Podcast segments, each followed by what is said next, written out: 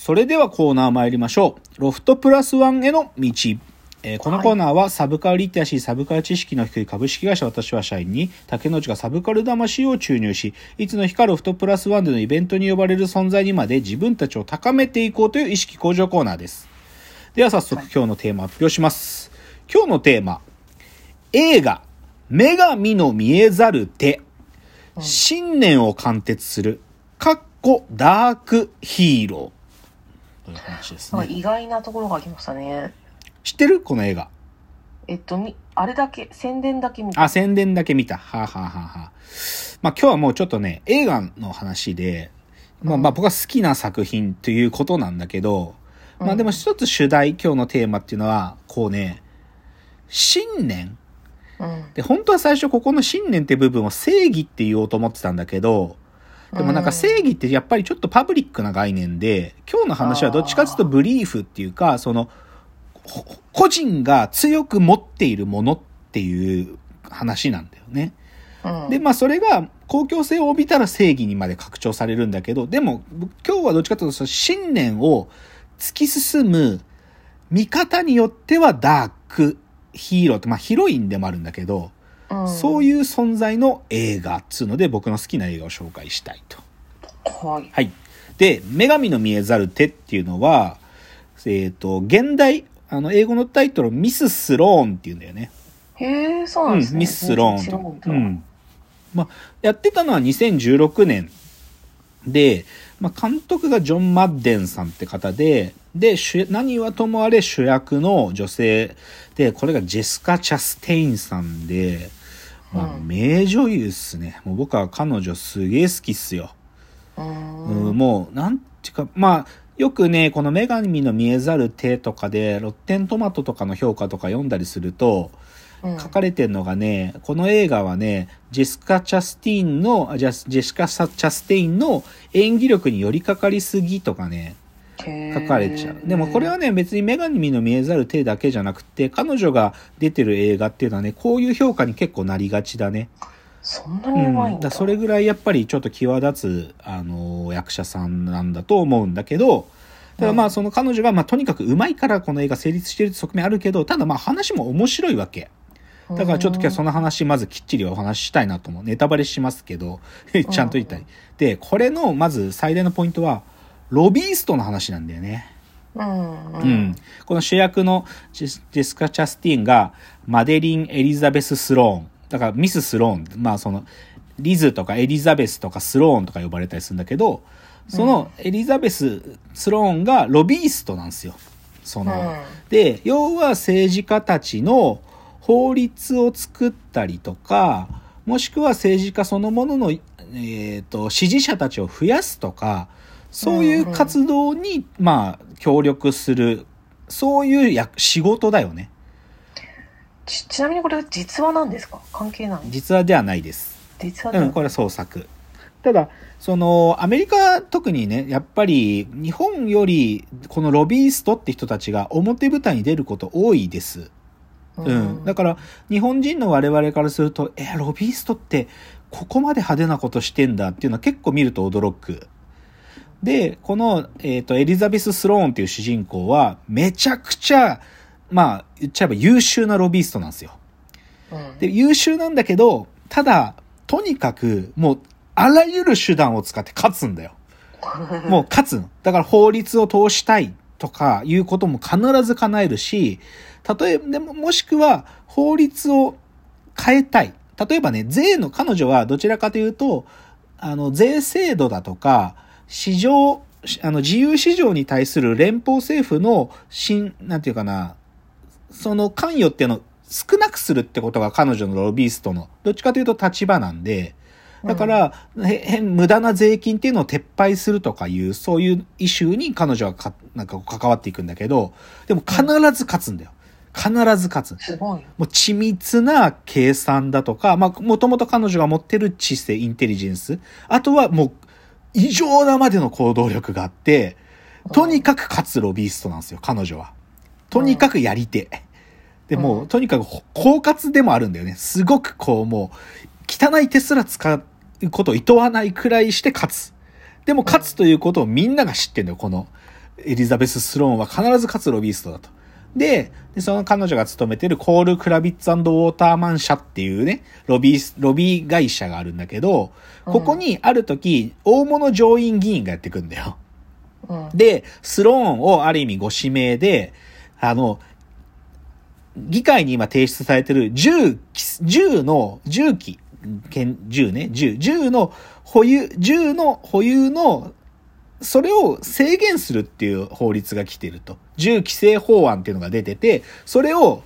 今回も、なんていうか、その法案が通らないようにしてほしいっていうんだよね。そういうロビー活動の依頼が来て、で、その、そいつらは、まあ、民主党なんだけど、その自分たちは女性票が少ないから、ある意味、女性たちが銃に持ってるイメージを変えてほしいっていう依頼に来るわけ。うん。で、だけど、その、スローン自身は銃規制に対して賛成派なんだよね。自分のポリシーっていうか、自分の、なんていうか、その、も、信条としては。で、で、実際そこに来た上院議員をめちゃくちゃ横柄な態度でこき下ろすわけ。なんか、そんな女の、女が銃が安全だって言ったらすぐに銃、銃ってものに対してイメージが変わるなんて考えるのは、いかにも頭の悪い親父たちが集まって考えたことのようね、とか言い、もう言い放つんだよ、上院に強烈に。うん、で、で、そういうふうに言い放って彼女はそこで断るんだけど、会社の社長のデュポンってやつが、その態度にブチギレて、お前ふざけんなっつって、俺たちは10ロビーでどれほど今まで儲けてきたか分かってんのかっつって、で、お前がなんでうちの会社にいられるか分かるかっつって、お前がか、まあ、その汚い手使っても勝つから、こういう10ロビーの大物議員がうちにでかい仕事持ってくる。それだけの理由でお前うちの会社にいられるんだから、今すぐお前、この仕事ちゃんとやれって 命令されるんだよね。いきなりね。。で、で、そういうことがあって、で、まあ、指示されたんだけど、で、それでね、なんか場面が変わって、でさ、このス、エリザベス・スローのすごいとこは、彼女、眠らないのよ。ももう、まあ、全くってわけじゃないけど、とにかく仕事に、もう、とに、もう、私生活捨ててるから、あの、精神刺激剤を服用して、ななるべく長く眠らないようにしてんのよ。で、その日もね、刺激刺激剤ので、精神科医とかに、いや、スローンさんもっと体あなた大事にしなきゃダメですよとか言われてんだけど、わかりました。まあでも今日はじゃあ、あの、電話を聞いてすぐ寝ますよとか言いながらも、精神刺激剤バクバク飲んで、で、その後、あの、なんか、大物たちが集まるコネクションのためのパーティーとか行くんだよ。スノで。で、そこで、そのコネクションのパーティーで、ある男が話しかけてくるんだよね。う、うん、で、その男っつうのはピーターソン W 社っていう別のロビー会社の社長のシュミットってやつなんだけど、そいつは銃規制強化のためのキャンペーンを手伝ってるやつで、うんで、そのシスローンがあの自分の会社で銃ロビーの提案断ったっていう噂を聞きつけて、俺たちと仕事一緒にしないかって誘ってくるんだよね。で、そこでは答えないんだけど、で、それでさ、スローンがその話受けて、で、ちょっとその、うちに来た時の報酬はこんなもんだっつってメモを渡されて、それは映らないんだけど、それ持って帰って帰って家で夜考えるんだよね。で、それでね、その、自分の同僚のね、あの、じ、自分のその、右腕っていうかな、一番の部下がいて、その人がジェーンって言うんだけど、ジェーンにね、そのジェーンっていう女の人、あの自分の部下に夜中急に3時ぐらいに電話かけて、今から会えるとか言うのよ。そう、今から会えるとか言ってき聞いて、で、それでなんか彼女とに何かを聞いたんだけど、で、それで翌朝、その会社に出社したらね、あの、私は今日でここ辞めるわって言ってね。でうん、辞めて、で、このみん、このチーム、彼女のチームがあるんだけど、そのチームのみんなの席を、そのピーターソン W 社に用意してもらったわと。報酬も変わらないわ、つって。で、そっちに行って、銃規制のためのロビー活動をみんなでやるわって言って、だから私と行きたい人立ちなさいっつって言うんだよね。で、その、どっちかというと、この、元々の会社の方に未練がある奴らは立たないんだけど、うん。その、この、スローンさん、エリザベス・スローンと一緒に働く方が楽しいと思ってる、どっちかというと若手メンバーたちは立ち上がるんだよね。うん。で、じゃあ、何人、じゃあ全部で6人ねとか言って、右腕のジェーンに、じゃあ全部で6人って伝えてく、先方に伝えてとか言うと、ジェーンが、え、5人じゃないですか？とか言うんだよね。5人じゃないですか？とか言って、え、何言ってんの？バカな、うんふざけないでよ。とか言ったら、私、あなたの実力だったら、その中堅ロビー会社に行っても失敗しても立ち直ることができるかもしれないけど、私には無理だわ、っつって、本当に腹心の右腕だったジェーンっていう女の人は、そこの会社に残るって言うんだよね。残残るっつって。で、その彼女でもう、今、あとちょっとだったらいい意見変えてもいいわよとか言うけど、ジェーンの意見は変わらず、だから、ミス・スローンはどちらかというと若手メンバーと5人で、その新しい会社に移っていくっていうのが、まあ序章だよね。なかなかあれですね。うん、スリリングだよね。いきなりね。ね。だから銃、銃を、銃規制に賛成するのか反対するのかっていう、そこの対立で、ある意味会社をまず移動するってところから物語が起動すると。で、これさ、なんか冒頭で少し重要なシーンで言っておくと、この彼女の腹心だったそのジェーンっていう子は、なんか冒頭のシーンで、なんかだ、だ、大学の奨学金が全部やっと返せ、返し終わったわっていう話してんだよね。